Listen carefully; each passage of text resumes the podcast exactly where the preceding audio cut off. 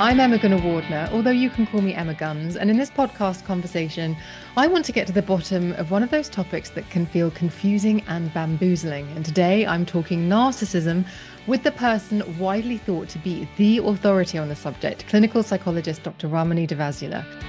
The lack of justice and how trauma survivors do need some form of justice, right?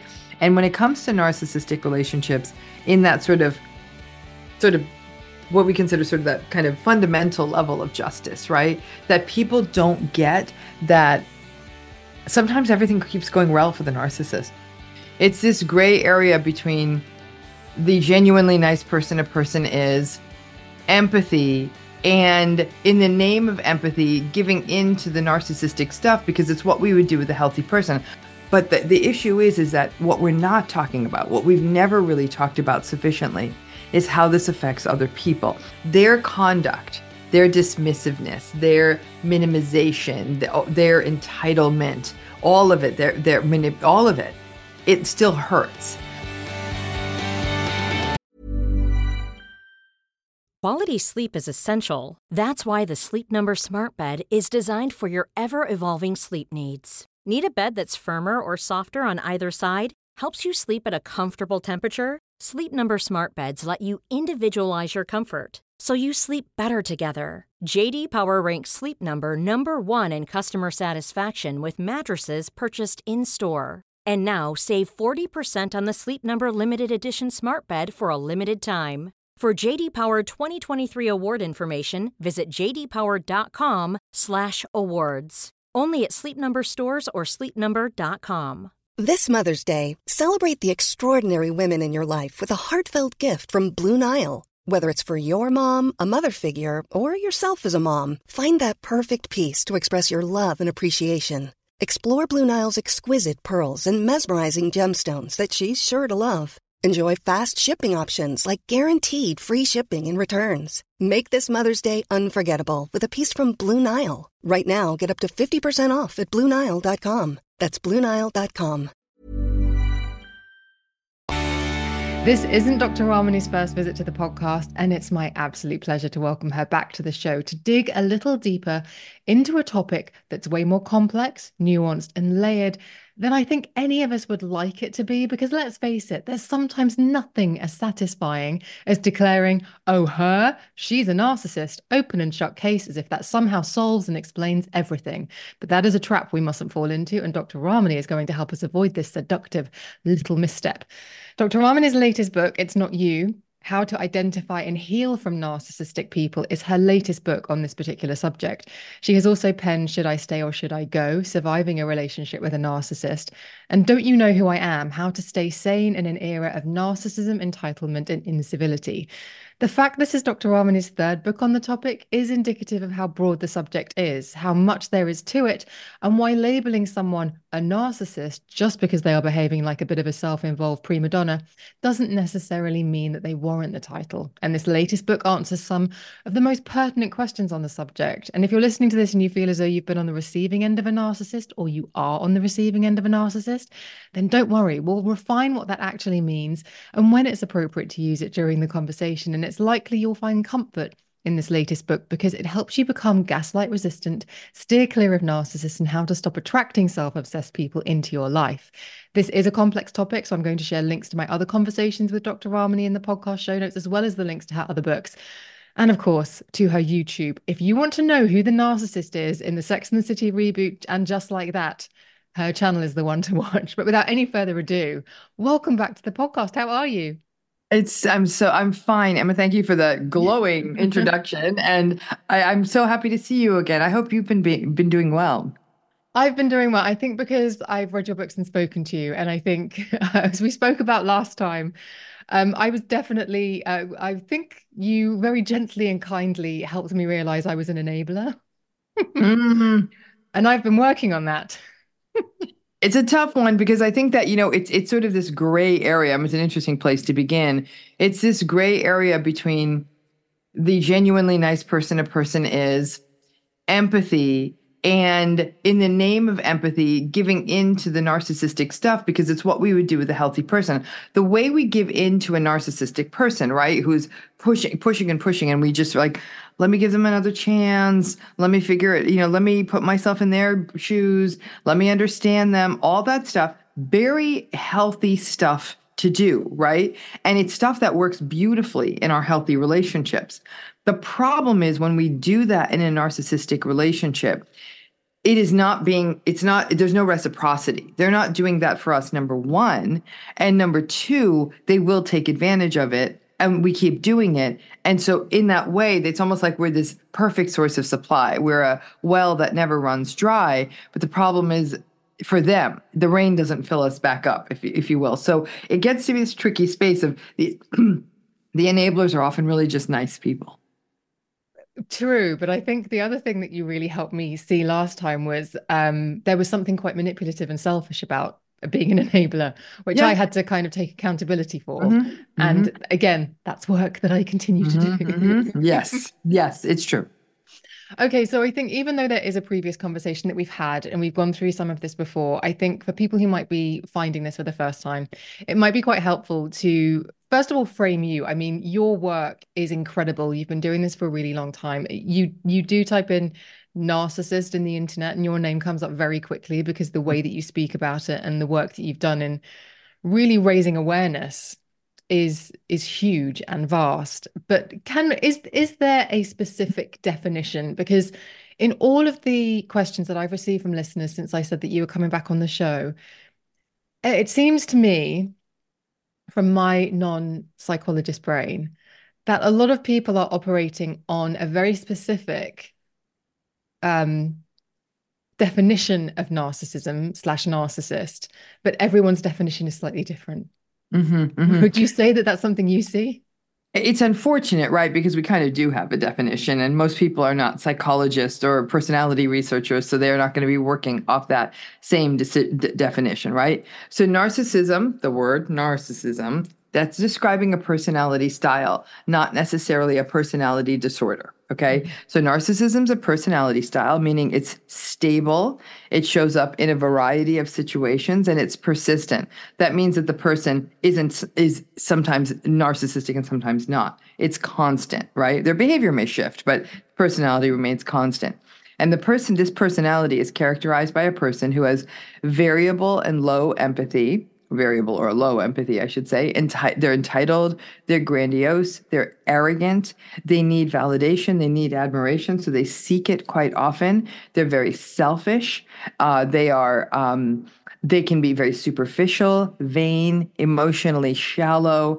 Um, they they will often engage in tactics in their relationships, including manipulation, gaslighting, anything to allow them to maintain a sense of power. This can also include minimizing and trivializing and dismissing the other person. But the definition of narcissism is the stuff I said at the top. It's that all that stuff that hangs together, but it's all the stuff. It's not just selfishness. If a person is selfish, they're selfish if they're as strange as it sounds, can a person be selfish and not entitled? Sure, right? A person could potentially be selfish about their time but communicate very clearly about that right and you and they don't owe you anything it's not like they they're you're in a relationship with them it could be a friend or something like that who says hey listen this is you know i'm i need my own room on this trip because i i don't even think i'd consider that selfish to be honest with you but maybe they they make their needs known but they'll say and obviously i'm going to pay more and all this other it's not there's no like i expect my own room and all of you are going to subsidize it that would be entitled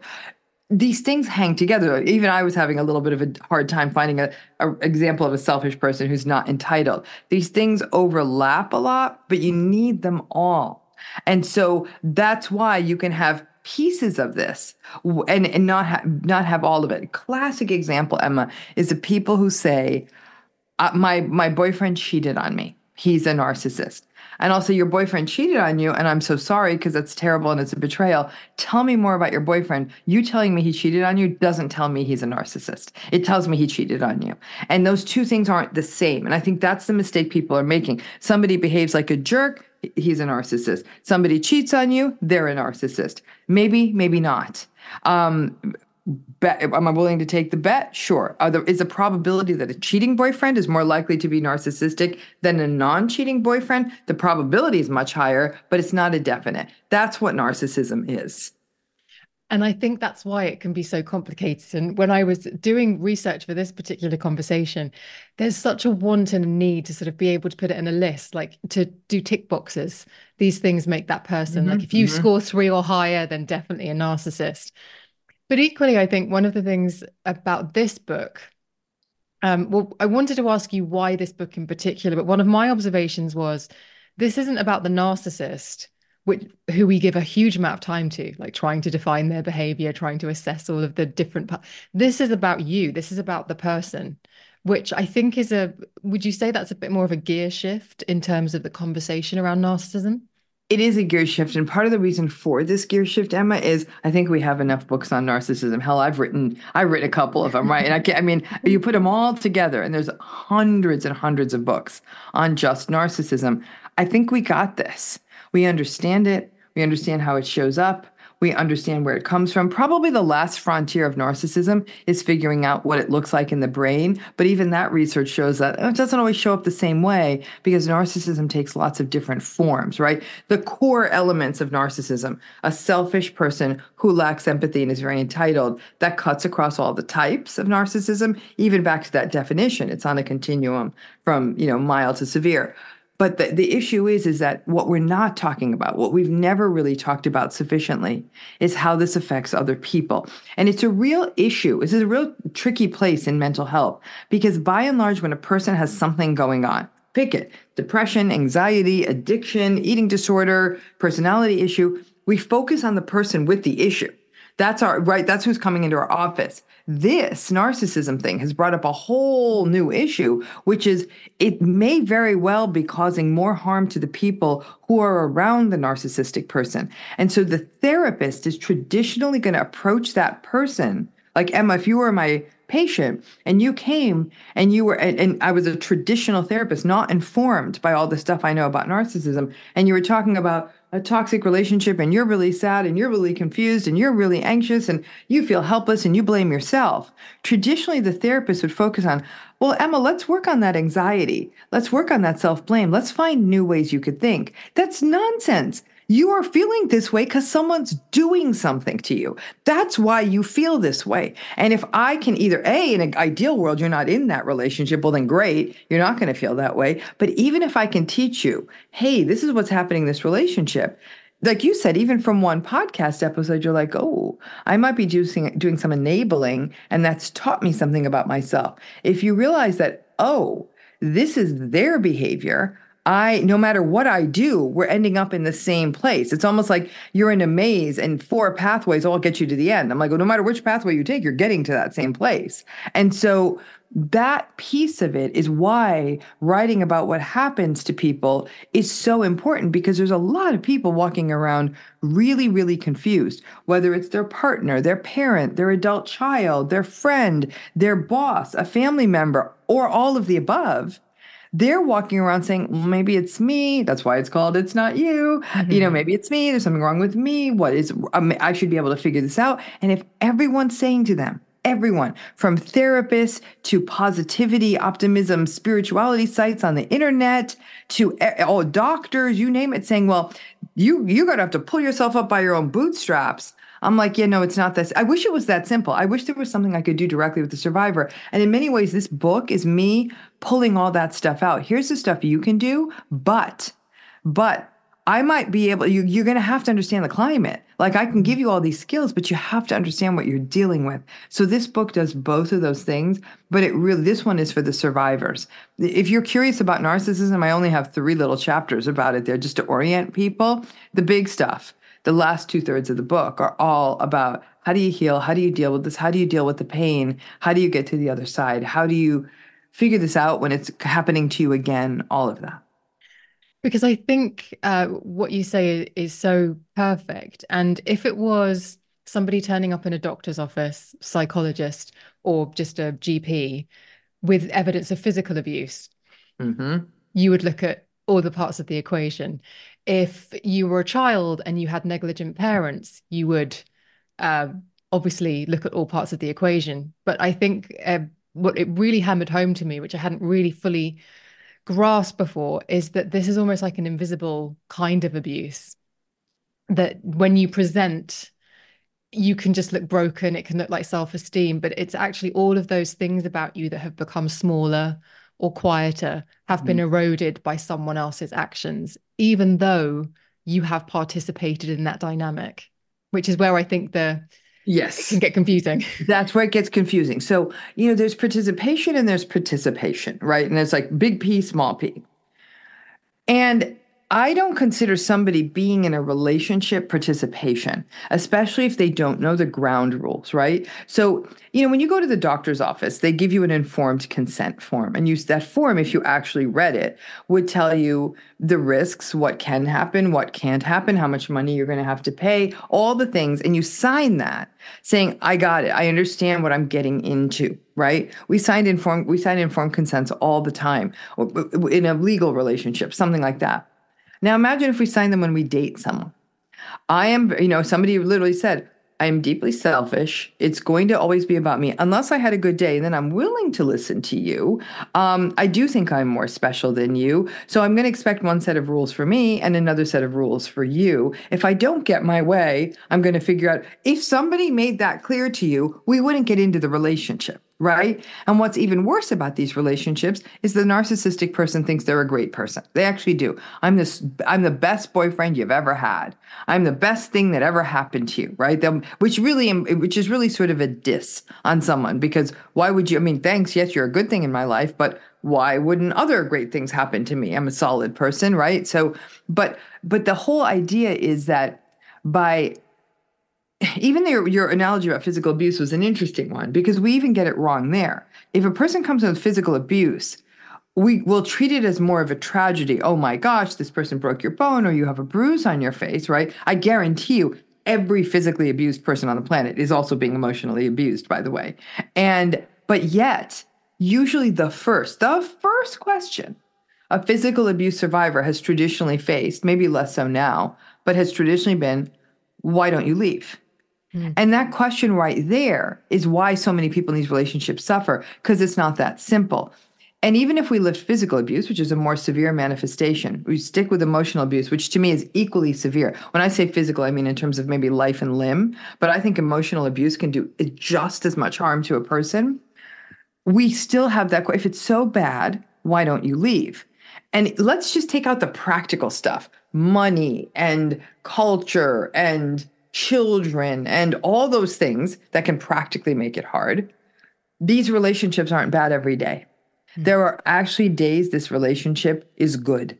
It works. You are on the same page. You laugh. You have good sex because you your your boat is going to run on their tides. If you can go along with that, you'll let's say they had a great day or it's Friday afternoon and they let the office out early and and it's all wonderful or they got a compliment, whatever it may be, that cheerful person comes and you see the person who originally love bombed you. You see the person from the beginning, or at least you see somebody who's not mistreating you. And so, for a lot of people, most people don't want to be alone. They'll say, This is working. You know, what am I complaining about? It's no worse than my friend's relationship or the people down the street. And then, if you have enough of those good days, it becomes an offset. That's why people don't leave. They're trauma bonded, they're confused, and they've been told that all the bad things in the relationship are their fault. So they actually believe, like you said, you're participating in the relationship. I actually don't believe a person's really participating in the relationship unless they know what they're up against. And Emma, if after being educated about narcissism, Okay. And a per- if a person were to say to me, I've given him my whole dog and pony show, this is what it is, this is how it's never going to change, radical acceptance, the whole thing. And they say, I don't believe you.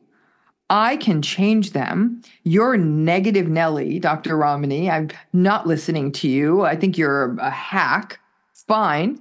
And they go out there and they keep, why aren't you listening to me? They say to the narcissist, why don't you know? And they keep doing that, yeah, maybe I'll say then they're participating. When they've been given all the tools and they're still throwing themselves in the fray because they think that this isn't what it is, despite all evidence to the contrary, I might say that they're participating. But I'm not convinced that the other people in these relationships are always necessarily participating I just don't think they've been given the playbook. That's very interesting. And it makes me wonder whether a survivor will have a delayed reaction to the relationship and the abuse, the abuse once they're out of it, once they see it clearly with 2020 hindsight vision.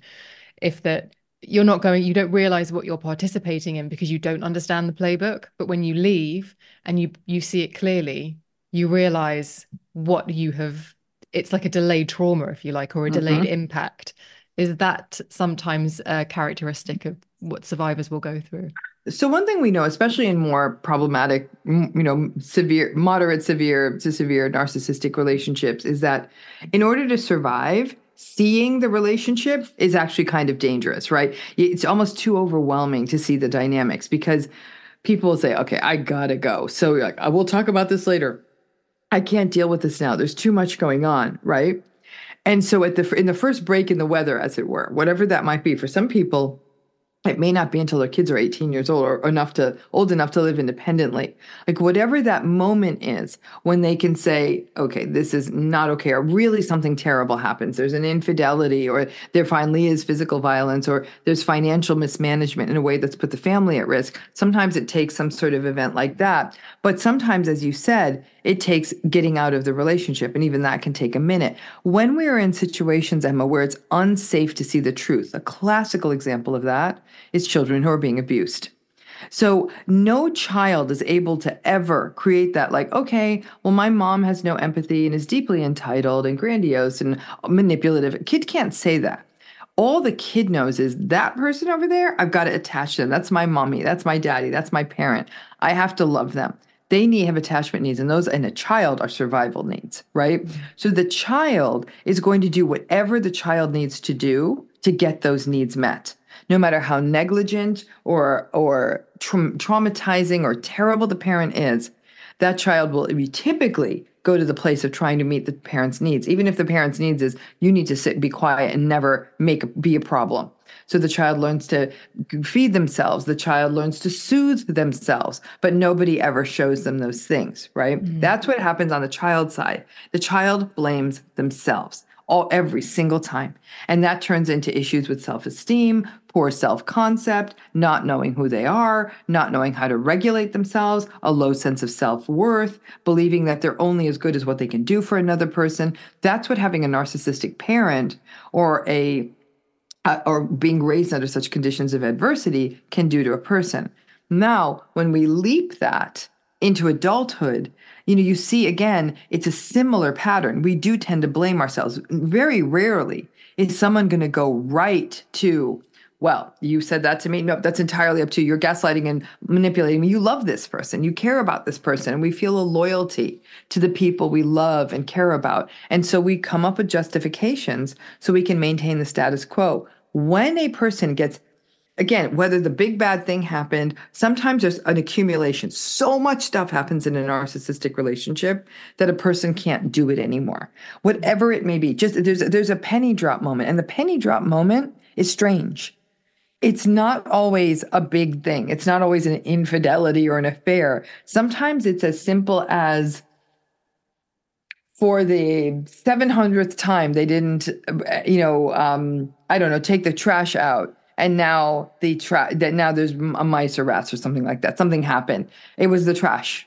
And and people will say at the end of the day it was the dishwasher that ended this relationship. It was the trash cans. It was whatever. And people say that's ridiculous. How could you blow up a relationship? I'm like it was never the trash cans. It was a hundred times on the trash cans. It was a lifetime or decades of neglect and so i think that the then a person sees it and i always say that there is that moment for a survivor once you see it you can't unsee it.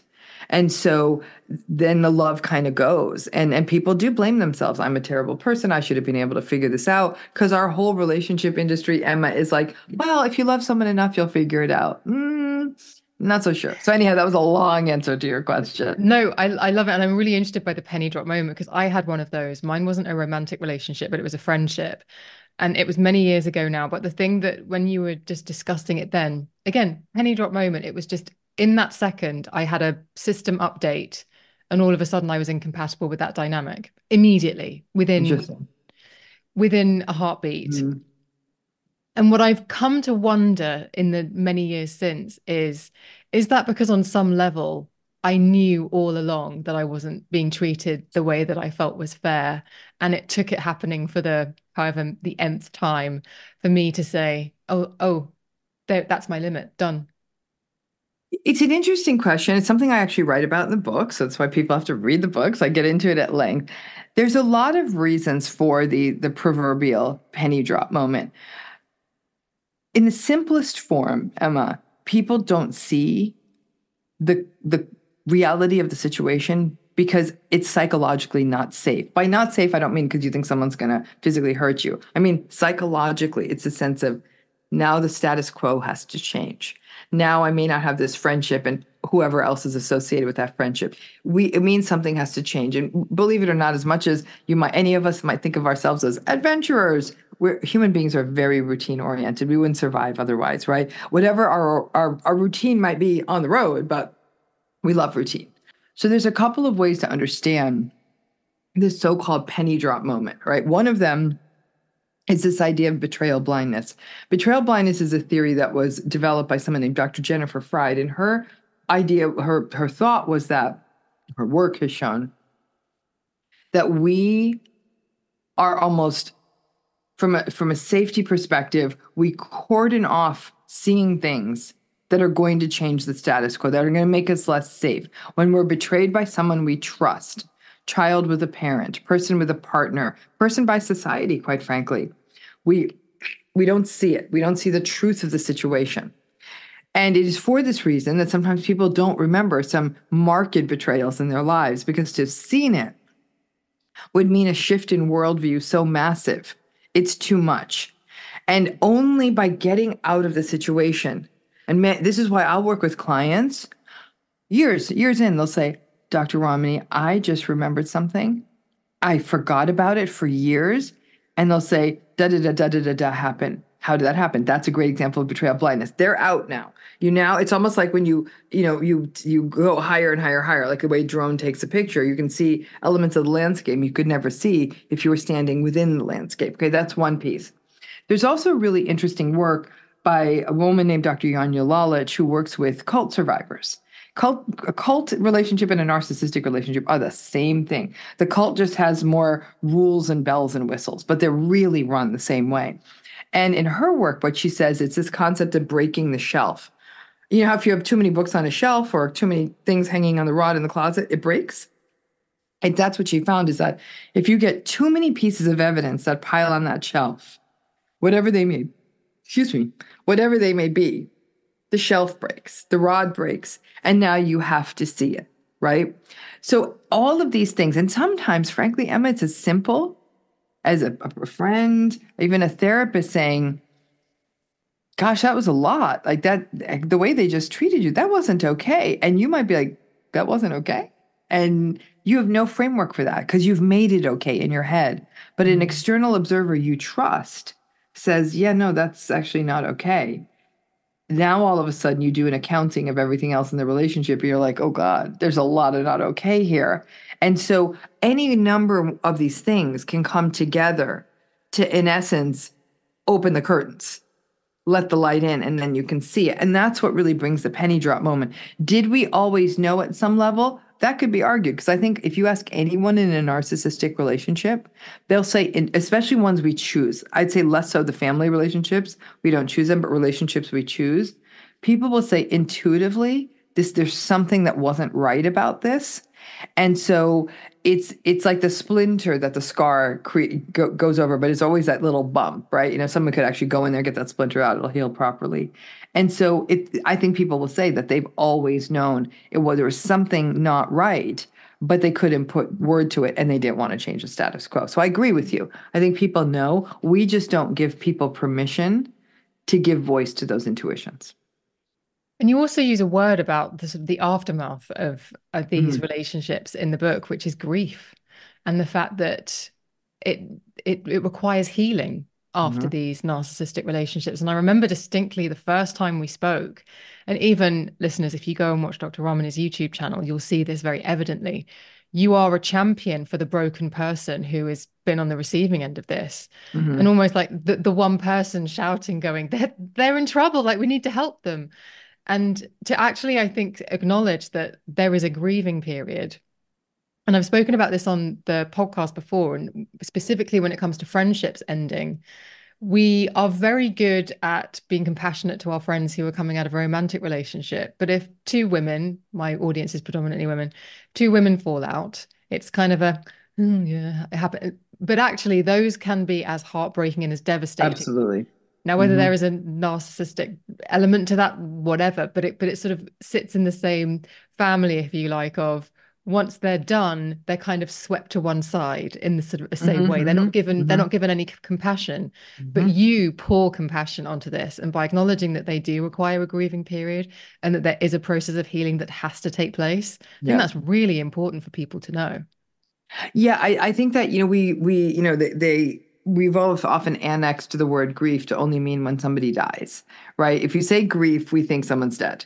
So when we use it for anything else, people feel as though, in fact, there's a term that's used called disenfranchised grief, right? Or an ambiguous loss. All these terms that speak to losses that other people don't consider to be grief, and the loss of a relationship and sometimes we'll, we'll we'll cut people slack if it's a divorce. We're like, yeah, that's a big loss, as though codifying it with a marriage made it more important or relevant. But you you raise such an important point here. Is number one, we don't give friendship the credit it deserves. I think, heck, we don't even support people enough through relational breakups that are not marriages. When it comes to friendship, we really, really put that in the cheap seats. And yet, anytime a relationship ends, there is grief, right? Loss equals grief.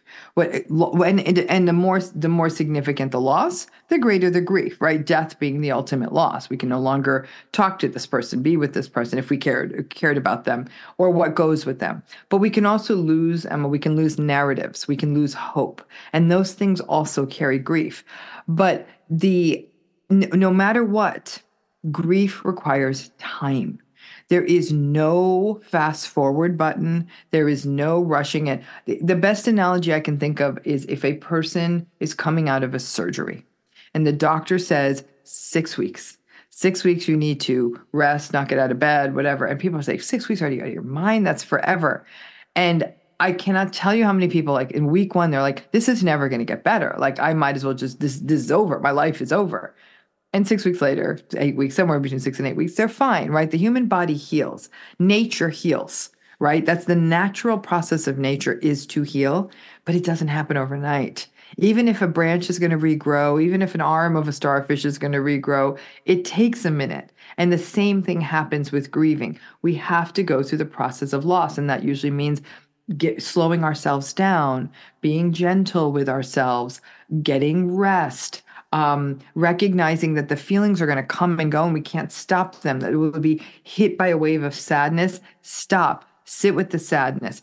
Pull your, I mean, we just all, we're all trying to work like machines these days and that we shouldn't feel. And friendship, it's even worse because people think, well, it's not like my heart's broken. Well, actually, your heart is broken because you trusted this person and you valued this person. You might have confided in this person. Now they're not in your life. And I think we, and, and listen, a narciss, a, a loss of a friendship could be due to narcissism or not. It's not always going to be that. But it's still heartbreaking. I have to say though, I think if the loss is due to narcissism, it's more heartbreaking because you're so confused and you often blame yourself. And so you feel even worse as though somehow you're responsible, which is what happens more often when it's a narcissistic relationship. I think something that you've talked about in the past that I, I remember at the time when we spoke about it, sort of like you could hear the cogs in my brain, because you've talked before about being able to enjoy a narcissist. Mm-hmm. So actually be able to have very healthy, boundaried relationships with a narcissist. And I and I think because maybe where I was at and have been, I was like, I don't understand. It wasn't my time.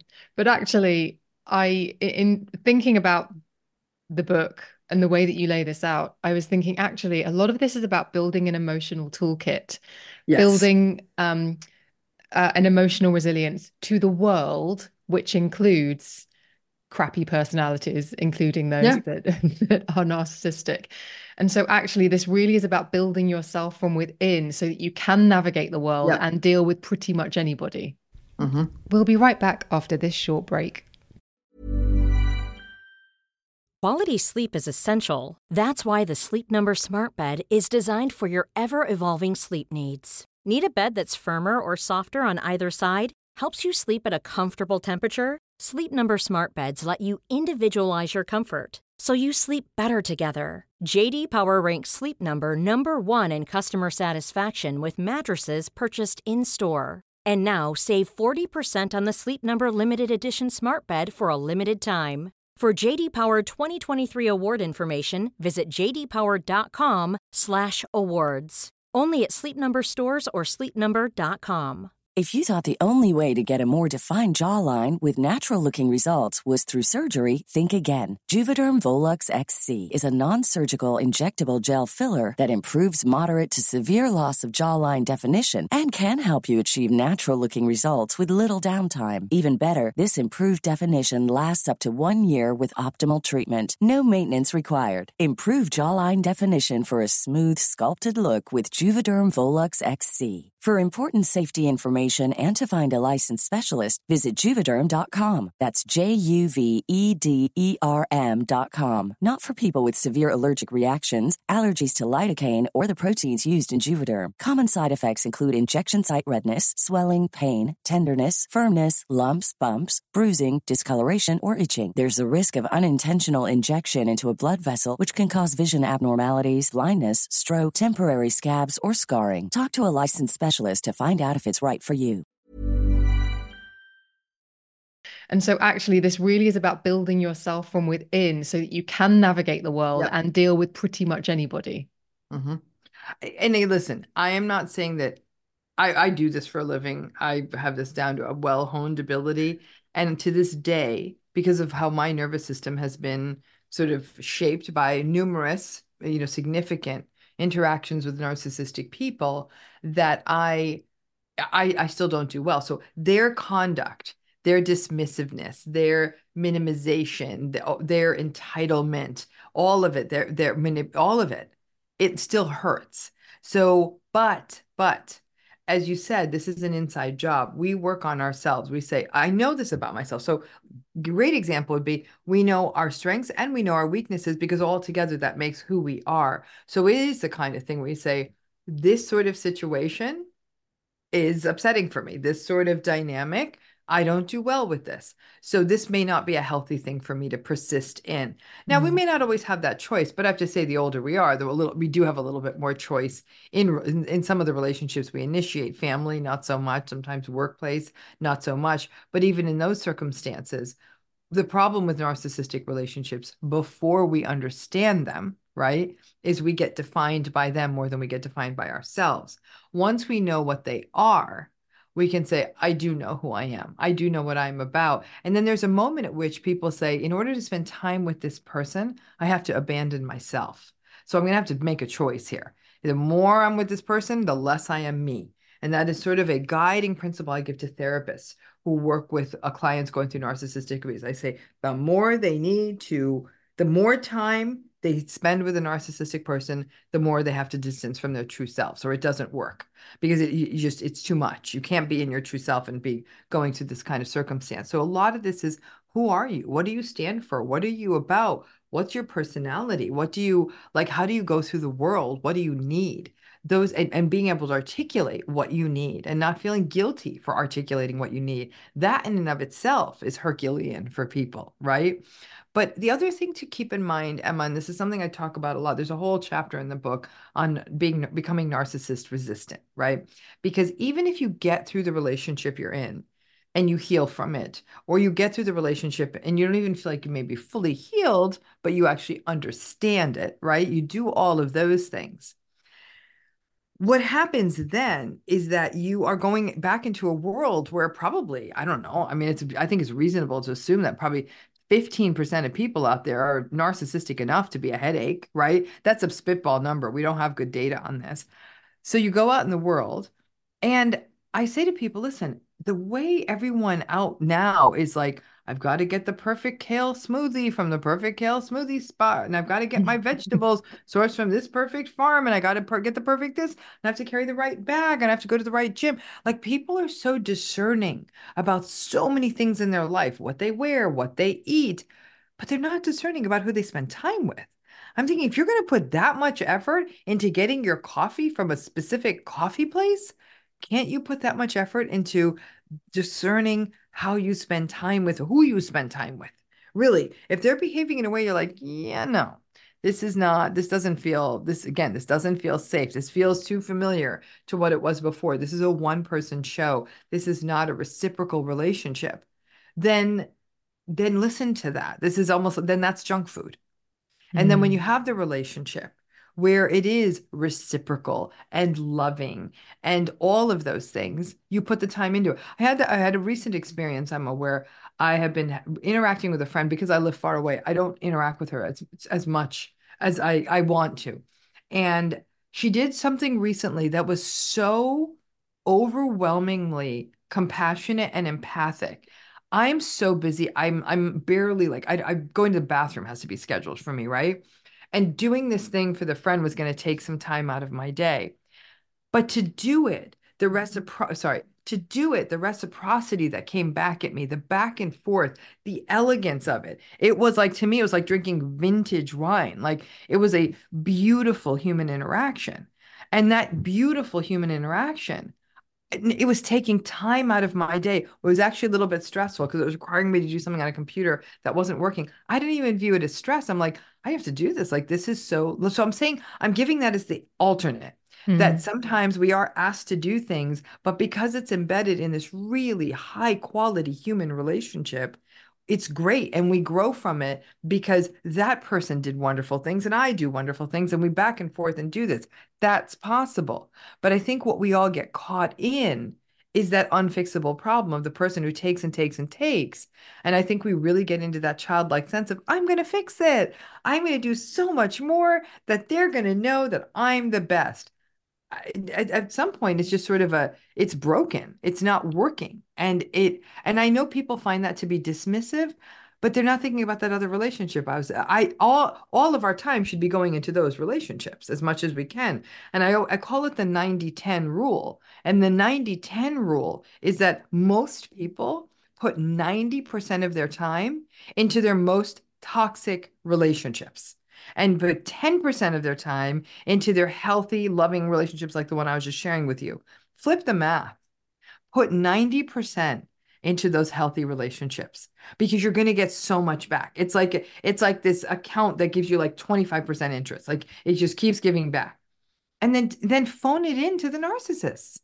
Like don't get into it with them. Don't try to read their mind. Don't try to do it perfect for them. They're never going to appreciate it. So if you could even flip the 90 10, you can't completely do nothing for them because you got to keep the relationships going, but you can keep it clipped and, yep, sure, great, yeah, fine, whatever. But recognize that those other relationships, that's where your time needs to go. So I guess the question there is why is it so intoxicating? Why is it so seductive? To mm. put in 90% and get nothing mm-hmm. back when as, as you rightly say it is simply it's something we simply wouldn't countenance in any other relationship or dynamic or any not even relationship or dynamic any other transaction mm-hmm. in our lives financial whatever it might be yeah so there is one transaction though we we tolerate this 90 10 all the time and maybe not all the time because not everybody does it, but many people have done it and we tolerate it and people line up to do it. You know what it is? It's called a casino. It's called a slot machine. Okay. And we go and we take our hard earned money and we give it away. Why? Because there's a possibility for the big win.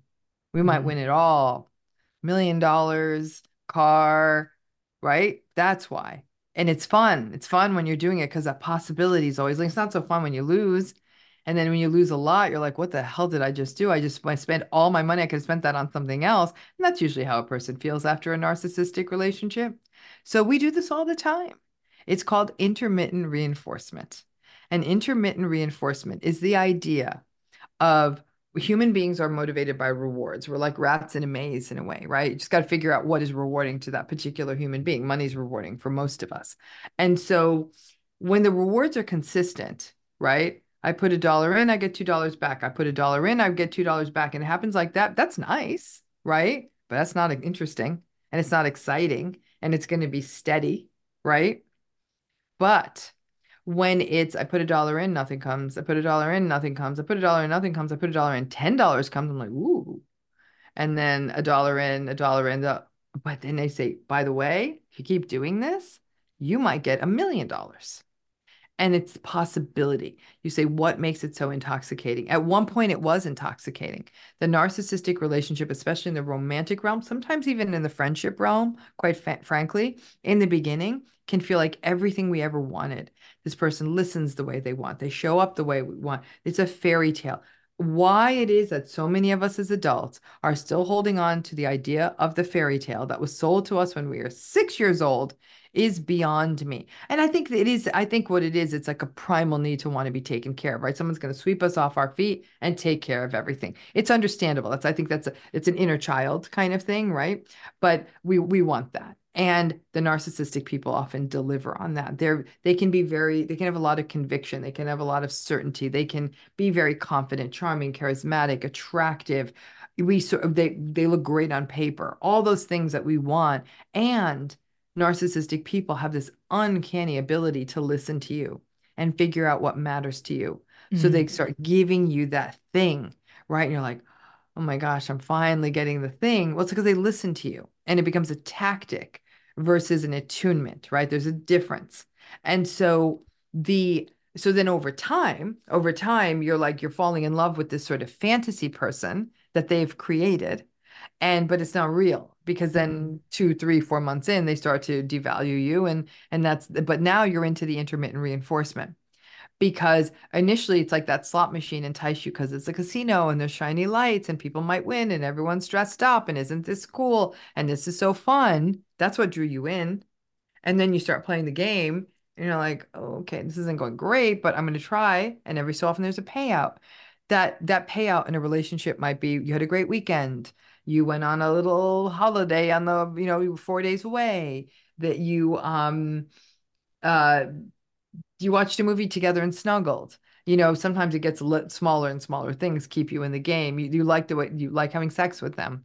But whatever those things are those little wins they get you through all the losses. And after a while you're hanging out waiting for the wins or you, and you're recovering from the losses. And that's intermittent reinforcement. It creates something called the trauma bond and that's very hard to break. But honestly it's the relationships where a dollar in two dollars out a dollar in two dollars out a dollar over time you're going to come out way ahead but it's not exciting no, and it's actually it's funny you talk about the gambling analogy or the comparison because uh, I went to Las Vegas for the first time last oh, year. Oh goodness! Oh wow! Mm-hmm. And I walked through a casino at six a.m., which is a great time to walk through a casino. And what really struck me, Dr. Ramani, was uh, the the vacancy on people's faces. It wasn't buzzing. It wasn't like a Martin Scorsese film. People were not wearing incredible Roberto Cavalli dresses. People were in sports jackets. I saw a lot of members only. And they were staring into the middle distance. And it was it was almost zombie-esque. It was, I mean, this is my first. I was really quite I I wanted to get the hell out of there. Yeah, no, I it's funny. I actually like I happen to be someone who loves to play blackjack. I really do. I like the math of it and sort of watching the other people. And I'm thinking it's almost like a hundred dollars to play to get on the table and then sort of see where it takes me and treating it that way. But I feel the same way as you. And I think the more I've done this work in narcissistic abuse, the more what I see is that these all look like hollowed out people who have been through a narcissistic relationship, and they have because all night they've been chasing something. But your to your the simple answer to that question you ask is why why why are we so drawn into something where there's a zero percent return? Is because there's a possibility, and possibility might be one of the most enticing things that there is. And that possibility leads to that bond that then is tough to to break which is why it's so difficult. Mm-hmm. Okay. So you, you use the expression there as well, hollowed out, which I think mm-hmm. again is perfect to really sort of describe what you do with the book, which is you you allow somebody to rebuild what mm-hmm. was removed from the hollow.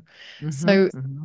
if someone there's a, there's actually a part of it like understanding your backstory And I think that can be quite confronting to feel broken after the end of a narcissistic dynamic. And then, first of all, dealing with that. And then realizing that perhaps that wouldn't have happened if other things hadn't, like going to excavating your past mm-hmm. and previous things that have hurt you. I mean, it's not easy work, is it? Oh, it's not work. It's, it's, it's to, to really do the healing work from narcissistic relationships it is very painful because this isn't as simple as you've been educated about it and now everything's going to be fine because really what it does it means you're really plumbing the depths of your soul and you're thinking like okay i can see where this came out of childhood i can see how much i've devalued myself and held myself back in my own life and i think there's a lot of grief so that's what i'm saying the grief is layers hmm. It's not just the grief about the lost relationship. It's the grief about your own lost potential. And people, I, I, I, listen. I've worked with people who are in their 60s and 70s who had grew up with a narcissistic parent, who were in a long-term narcissistic marriage, and they're sort of looking backwards. And the hard piece of it is, can, I mean, can you not get lost in the grief and the regret about the time lost, or say, I am now going to do the things that matter to me, right? And so I think that that that that sense of so many losses because these relationships basically tell us you are not worthy you cannot you don't deserve you don't get to have needs and there's a lot of shaming shaming shaming all around that it's a lot of programming to let go of and and frankly emma i do because I, I run a large um, healing program for survivors of narcissistic abuse you know that one of the themes that comes back is people are very tentative in their lives. They find trust to be difficult going forward. I'm to be frank with you. If you do the healing right, there's going to be a long period of time you don't trust because now you're more discerning, and the discerning initially you're going to overcorrect, right? And so I think that it's a it you you go through the worlds differently. You know what people are capable of, but when you fully sort of settle into yourself, this is i don't mean to be dismissive when i say this you almost need people less because you know who you are. So that's when you can be discerning. Does that make sense? Because you're like i don't need to pay, spend low quality time with someone today. Like i'm good. I would actually rather stay home and or take a walk by myself because I know who I am and I know what I need versus I need to be at the thing and I need to be seen doing this and I have to be with people. Like you become comfortable a little bit more comfortable with yourself and you become more compassionate with your own story that i think that one of the most important things about healing is that you learn to care for your own wounds you learn to care for your inner child you learn to speak to yourself differently you you care for yourself because you something was done to you and when we're harmed in those psychological ways we carry those wounds within ourselves and, and within our bodies for a long time and you learn to honor that. And so I think that all of those things happen and there's a there's a really beautiful kind of a softening and a focus that you see in long-term survivors but there's also a tentativeness. It always reminds me of sort of a someone walking on very thin ice like each step like is this is this ice going to hold my weight? And there's a carefulness but there's also an awareness of what matters to people and and like i said I, I for lack of a better way to say it i think really in the long term as much as the healing hurts when people get to the other side, they no longer suffer fools. That's that's very interesting, and hopefully that that is definitely the case. And I want to talk about something personal here, in the hope that enough people listening identify with it. Otherwise, I'm just being very self-involved myself. But um, I would have said that 15 years ago, I couldn't spend time by myself. So I would come home from work on a Friday, and I would almost just go into standby. I might as well have just stood inside the doorway and just sort of just fallen asleep standing up and then waited until Monday morning and gone back out of the door. I didn't know what to do with my free time. So I would want to be with other people. And I think that uh, that I've alluded to, well, not even alluded to, I've said it quite clearly, going through what felt like the dynamic that we've talked about and coming out of the other side, I now don't feel like that because part of the healing was enjoying the time I spent with myself as opposed to needing to enjoy the time with someone else because I got that kind of buzz from them. And I'm not saying that Taylor Alison Swift stole my motto from therapy, but my motto is you're on your own kid.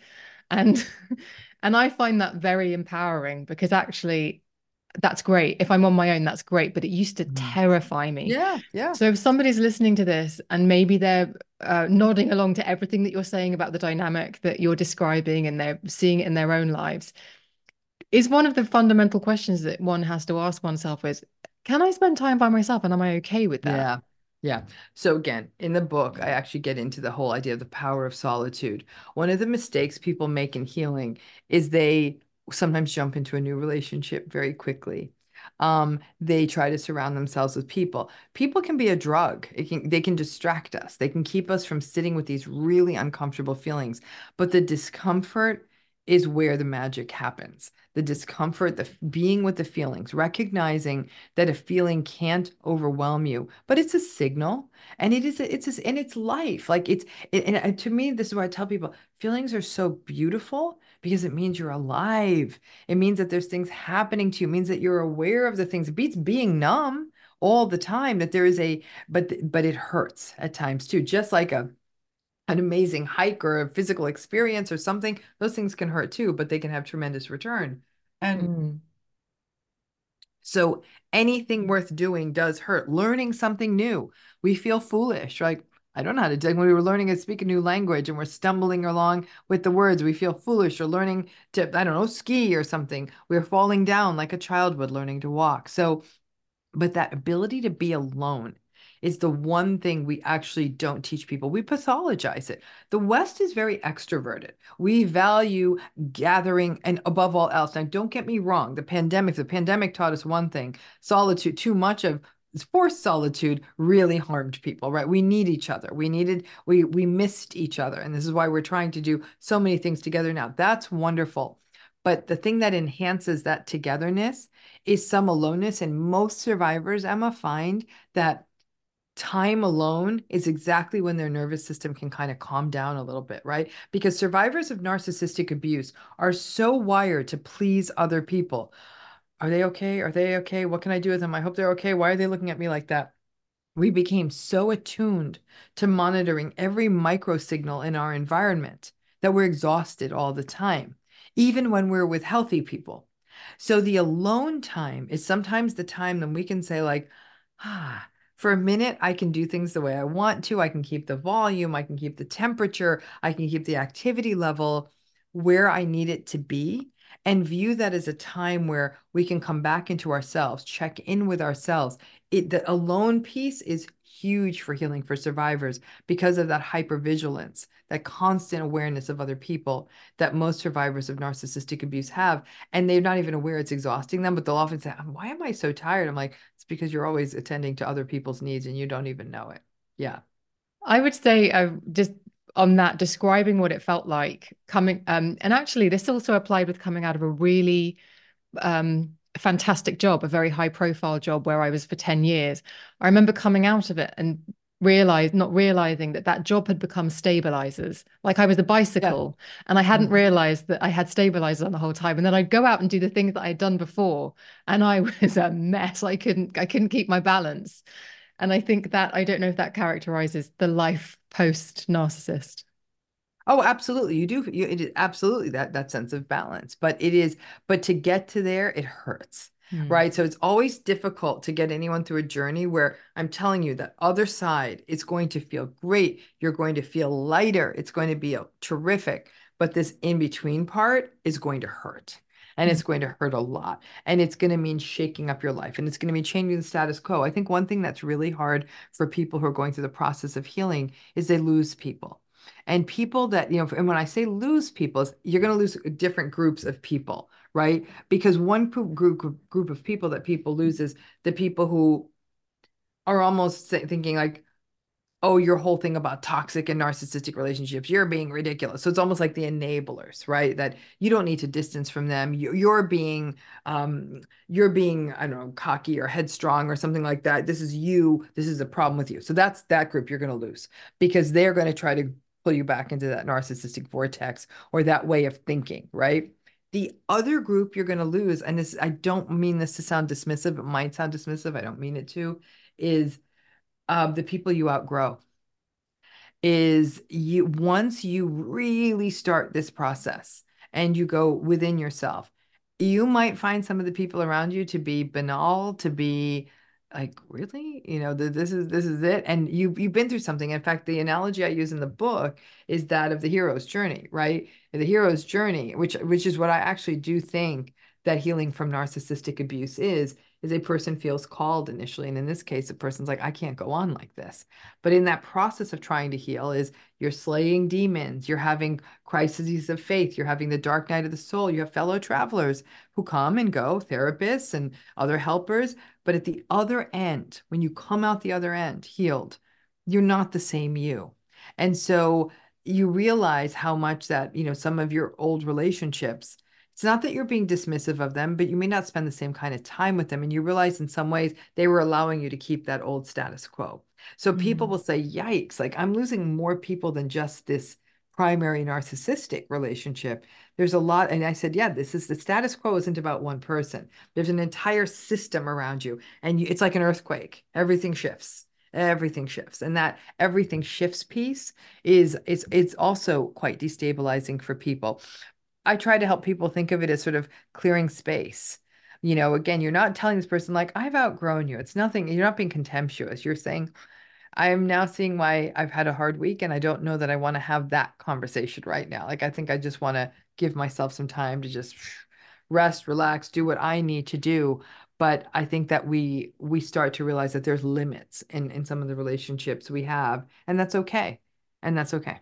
One of the things I was going to ask you actually was that can can you create a narcissist by the sense that you just you are a people pleaser? And I don't necessarily think it's that simple or binary, but I made when you talked about you lose people, I think if you are a certain type of person who shows up in your relationships always giving, Mhm. giving, giving, Mhm. it would make sense that some people might take advantage of that in the way that a narcissist is known to, and others might just really enjoy it. And then when it changes, I remember seeing a therapist and them saying to me, Well, of course your friends uh, aren't enjoying you anymore because you're the, the product you are now isn't what they paid for. That's right. Or it's it's because again, this is where though, like I said, healthy people, healthy people in a relationship will look at a person who's overextending themselves and have enough empathy and self-awareness to say, "Sweetie, slow down. Like, no, you've been knocking yourself out."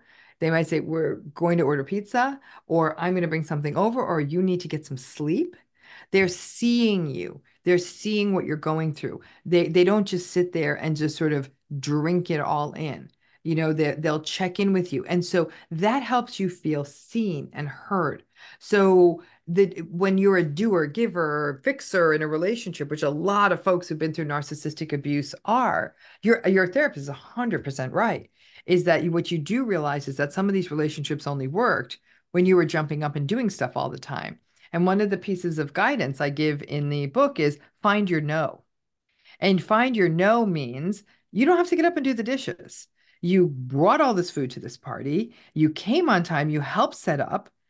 And people will say, I felt like I was going to die as I watched those dishes pile up. I said, Yep. And you're going to tolerate that because those dishes are not your problem. There were other people who showed up late, ate all the food. They can help with the dishes. But this is not even your house. This isn't even your party. What are you doing? So that's an example of the finding your no. Or somebody's asking you something that is just simply you cannot do. Somebody could take a taxi from the airport, and yet you're, you're suggesting you wake up at 4 a.m. despite having gone to bed at midnight the night before. You'll say, Hey, listen, I'm going to set up a taxi for you. I'm going to show you how to take a taxi. I'm going to put you in a taxi to the airport. People like, Oh my gosh, I feel so bad. I said, They got to the airport and and they see that you went to bed at midnight. So it's a that it's finding your no is giving yourself permission. Now if you keep finding your no in a healthy way right being aware of your roles and responsibilities too you are going to lose people because people got so used to you sort of being sort of a handy dandy personal assistant slash butler that got everything done. They're not mean people. They're not bad people. They're not narcissistic people. But a lot of that relationship was predicated on you fixing everything. So if you stop making all the plans and stop making all the reservations and stop setting everything up, nothing may get set up. And people, like, how come we don't have plans? No one, if you're the, always the one taking responsibility for it, it may, some people might rise up and say, oh no, let me do this. She always does it. Of course it didn't get done. She's busy. And some people might just sort of sit there and the friendship group might crumble without one person doing all the work. Yikes and yowzers. We've hurtled through an hour. So, but I do want to ask you about this being the third book um, on this topic and Mhm. how important it was for you. Because I, I've talked about you being the champion of the victim of the narcissist and this feels this really does feel like the the most useful hand holding and acknowledgement of something that doesn't get enough attention i think. I think we we linger. Mm-hmm. we i think not just about this subject but we linger in the labeling phase right now as yeah. if that makes us exp- experts. Right. And we do not focus on recovery.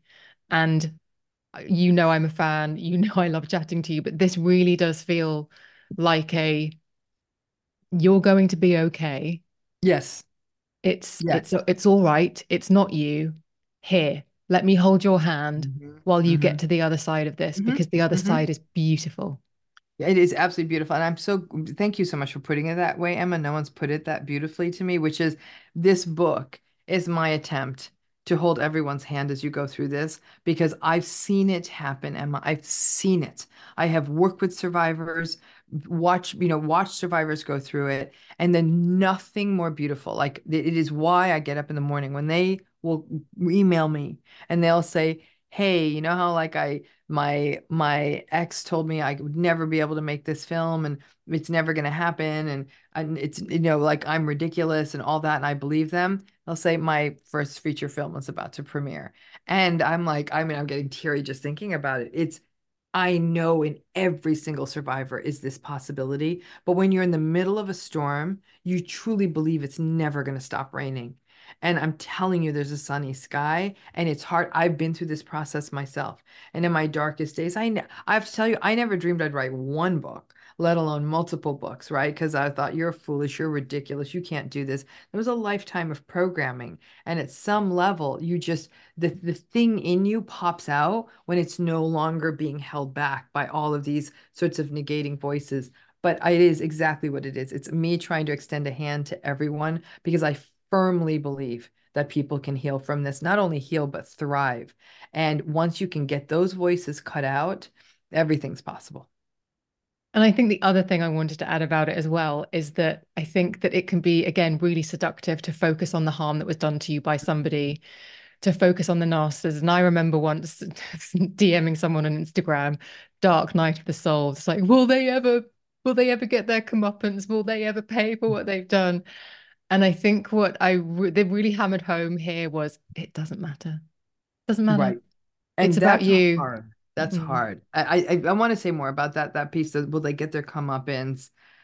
Eh, you know, we know. In fact, Judith Herman wrote a beautiful book about trauma last year, and one of the things she comes up with is this idea of the lack of justice and how trauma survivors do need some form of justice, right? And when it comes to narcissistic relationships, in that sort of sort of what we consider sort of that kind of fundamental level of justice, right? That people don't get that sometimes everything keeps going well for the narcissist. They quickly find a new partner, they quickly plan a wedding, they quickly go into their new life, their honeymoon, look at us, we're so in love. I my my you know, the classic narcissistic play is after telling you that you were the love of their life, then they move on to someone else and they say, I've finally found the love of my life. And you're like, what? Like it, it's it, you're everyone is just so replaceable in that space. And so I think that the for so many people they'll say like oh my gosh they're just they're just going into their best life or they got the promotion or they're getting the prize or they're getting the, the big house or whatever it is that they get they it feels like they win right and I, for a lot of folks it's the that's why there's exercises in the book to say you can think that. I can i will be willing to set a clock that this next relationship is going to fall down exactly the way yours did because it has to. This is a consistent style. Every time it does you just have to but by the time their new relationship falls apart my goal is you're healed and you don't care. Mm-hmm. Does that make sense like you're be sadly in these processes in some ways one thing that slows the healing down is you don't always get that justice piece Mm. You and over time, as you heal, you get more indifferent. So when things fall apart for them, you sort of roll your eyes. You're like, I actually do not care what happens to this person. That's a good place to get to. And some things that can move that along are things like, I hate to say it, writing down all the terrible things they did to you. So when you look at that list, and some people find it triggering and upsetting, but most people say, yeah, when I saw it all one place, that whatever this person's gone on to, I'm not in this anymore. And that's its own form of justice. I know I have to let you go because listeners, Dr. Ramani always gets up super early to do these conversations with me. She's in LA. She's like 7 a.m. that we started this. Um, but I've already said it, but I just do want to remind you that the link to the book, which I think we've established you need to buy immediately, is in the show notes and the link to your YouTube channel. But um, it's always, honestly, you are such an amazing guest, always so giving. And but just thank you for sharing all of your insights and expertise on this subject because it's um it's a difficult one and you make it you make it seem less difficult. Well, I appreciate that. So, Emma, it is it, it so much. Emma, it is difficult. People do heal. And listen, I also believe you can heal whether you stay in the relationship or go. I know a lot of what I was saying is if you go, if you go, a lot of people listening and saying, well, I may not be able to go. And that's okay. Entire chapter in the book on healing if you stay, some of the pitfalls, but some of the uh, absolute understanding and necessity why not everyone can can walk away from all of these relationships. So it doesn't matter what your circumstance is. Once you can really get this and go through the grief, there is a there is a clearer path forward where you can actually live fully into your your individuated, unique self, not in their service. How incredible! How incredible! Thank you so much. Thank you so much, Emma. Thank you. Thank you so much for listening to that episode of The Emma Guns Show. I do hope you enjoyed it. I appreciate your time hugely. If you did enjoy it and you never want to miss an episode, then please do hit the subscribe button wherever it is that you are streaming and downloading this episode. It's also where you get the opportunity to leave a five star review and a rating for how you feel about the show. And I'd be so grateful if you wouldn't mind leaving one. If you want to get in touch with me, email me at thebeautypodcast at gmail.com. I would love to hear from you. Or you can DM me on Instagram and Twitter, where I am at Emma Guns. If you fancy chatting to me and thousands of other fellow listeners of the podcast, then click the link to join the Facebook forum. The link to join is in the show notes, which can be found wherever it is that you are streaming and downloading this episode. You have to answer a couple of questions, but we cannot wait to see you there. Come over and join the conversation. Thank you so much for listening. I will see you on the next one.